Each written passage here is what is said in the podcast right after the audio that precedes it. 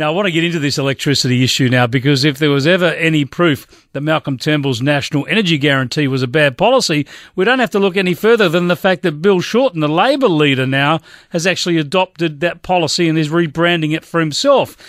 All these people around the country, including so many political commentators who pretend they don't know, they don't understand why Malcolm Turnbull lost the prime ministership. Well, here's the evidence, of course. He was trying to deliver a policy on climate and energy that he wanted Labor to support. In fact, it's so close to Labor policy, Labor are now adopting it after the coalition have turned their back on it. So it's fascinating stuff.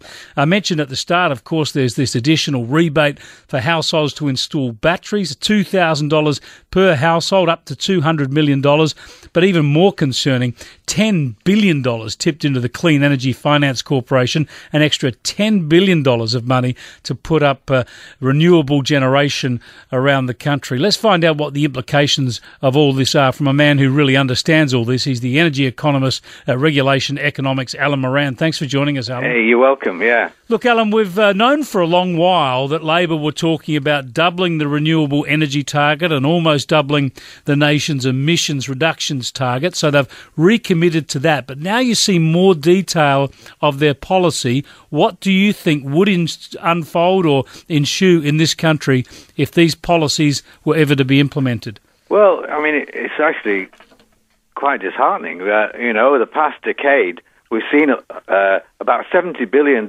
spent on wind and solar, uh, and that's enough for 12 new coal generators. And not one cent of that, $70 billion, would have been spent without the kind of subsidies that you've discussed there, renewable energy schemes, the Green Energy Bank, and so on. And yet, uh, and uh, two thirds of the costs of, the, of those um, uh, renewables are actually furnished by by subsidies, and the outcome has been electricity costs, which were once the cheapest in the world, now uh, one of the highest. And as you say, the uh, the ALP wants to double down on it. We, I mean, the basic rationale of this is that we need a transition to these new green energy sources uh, and away from archaic coal, and that, that transition has been you know, allegedly coming for 25 years, and it's not with us still, as evidenced by the increasing need for the subsidies, which the uh, ALP is doubling down upon. Alan, and, um, people try and make these uh, debates as complicated as possible, but let me put it this simple way, and you can explain to me how I've got this wrong or how uh, it's it's a bit more nuanced than that. But effectively, whenever we put in uh, wind generation or solar generation, we know it's intermittent.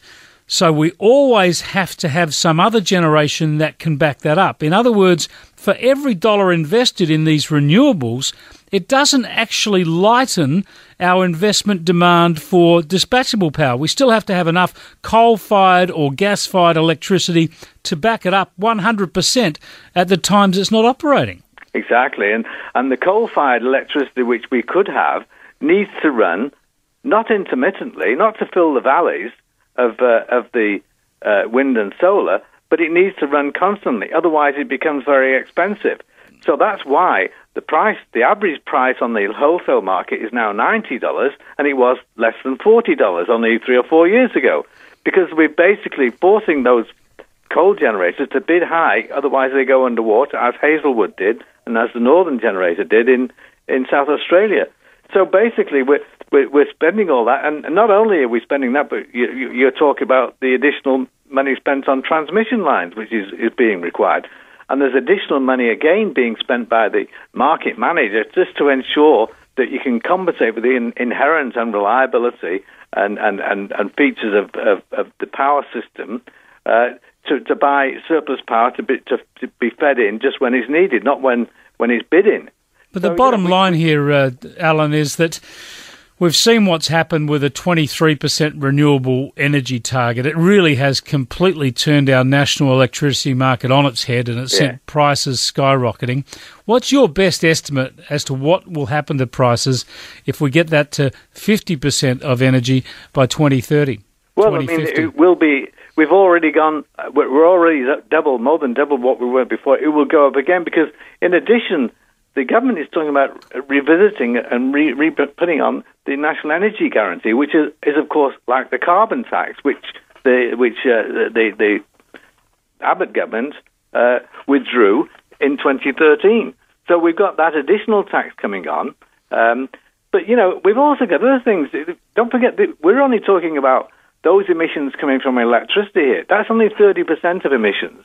We're going to have to have similar sorts of provisions on transport, agriculture, and building, which is the other. Sure, we'll go there another time, uh, Alan. But I'm particularly interested in uh, energy uh, because I think this is going to be such a crucial debate in the election campaign. Now, Labor are actually arguing, and they find some economists to back this up. They're arguing that they can do this, bring in all this renewable energy, and still force prices down. Is that in any way possible? No. I mean, people have been saying this for 20 years. This, this, they always find these consultants who come and say, oh, you know, great idea. We'll subsidize this form of energy and it'll force down the price of every form of energy. And they, they say this blindly ignorant of the fact that if I'm a generator, I've got to make money. If I don't make money, I have to close. And if I close, that, that creates a shortage in the market and that forces the energy price up. So we've seen, in spite of everyone coming to these these these uh, reviews, like the Warburton Review, etc., and saying, just give us a few more years of this, and uh, we'll be we'll be cheaper energy, and we'll be purer energy, and we'll have lower emissions. It just is absolute rubbish. We've gone from less than forty dollars to, to $90 in terms of the, pr- the present price. Labor will increase that still further to about 120 or more uh, dollars. I mean, which which means we, we we have to close down all our energy intensive industries, the very industries which have been the most productive in Australia and given us our, our very high living standards. Uh, in addition, we've got to do other things in other sectors, but it's a colossal reduction in our living standards and a great reduction in the reliability of the electricity system, which we've come to, to rely, rely upon. Alan, thanks so much for joining us. That's Alan Moran, the energy economist at Regulation Economics. The point about Alan Moran is he talks absolute sense there. And you know what? We know he's right. You know how we know he's right? Because he's not talking theories here in theoretical economics. He's talking about what's actually happened. He's looking at what has happened so far. So if we keep doing the same thing, it's going to happen again. What's happening here with people telling us power is going to get cheaper with more renewables is this is the triumph of hope and spin over our real life experience.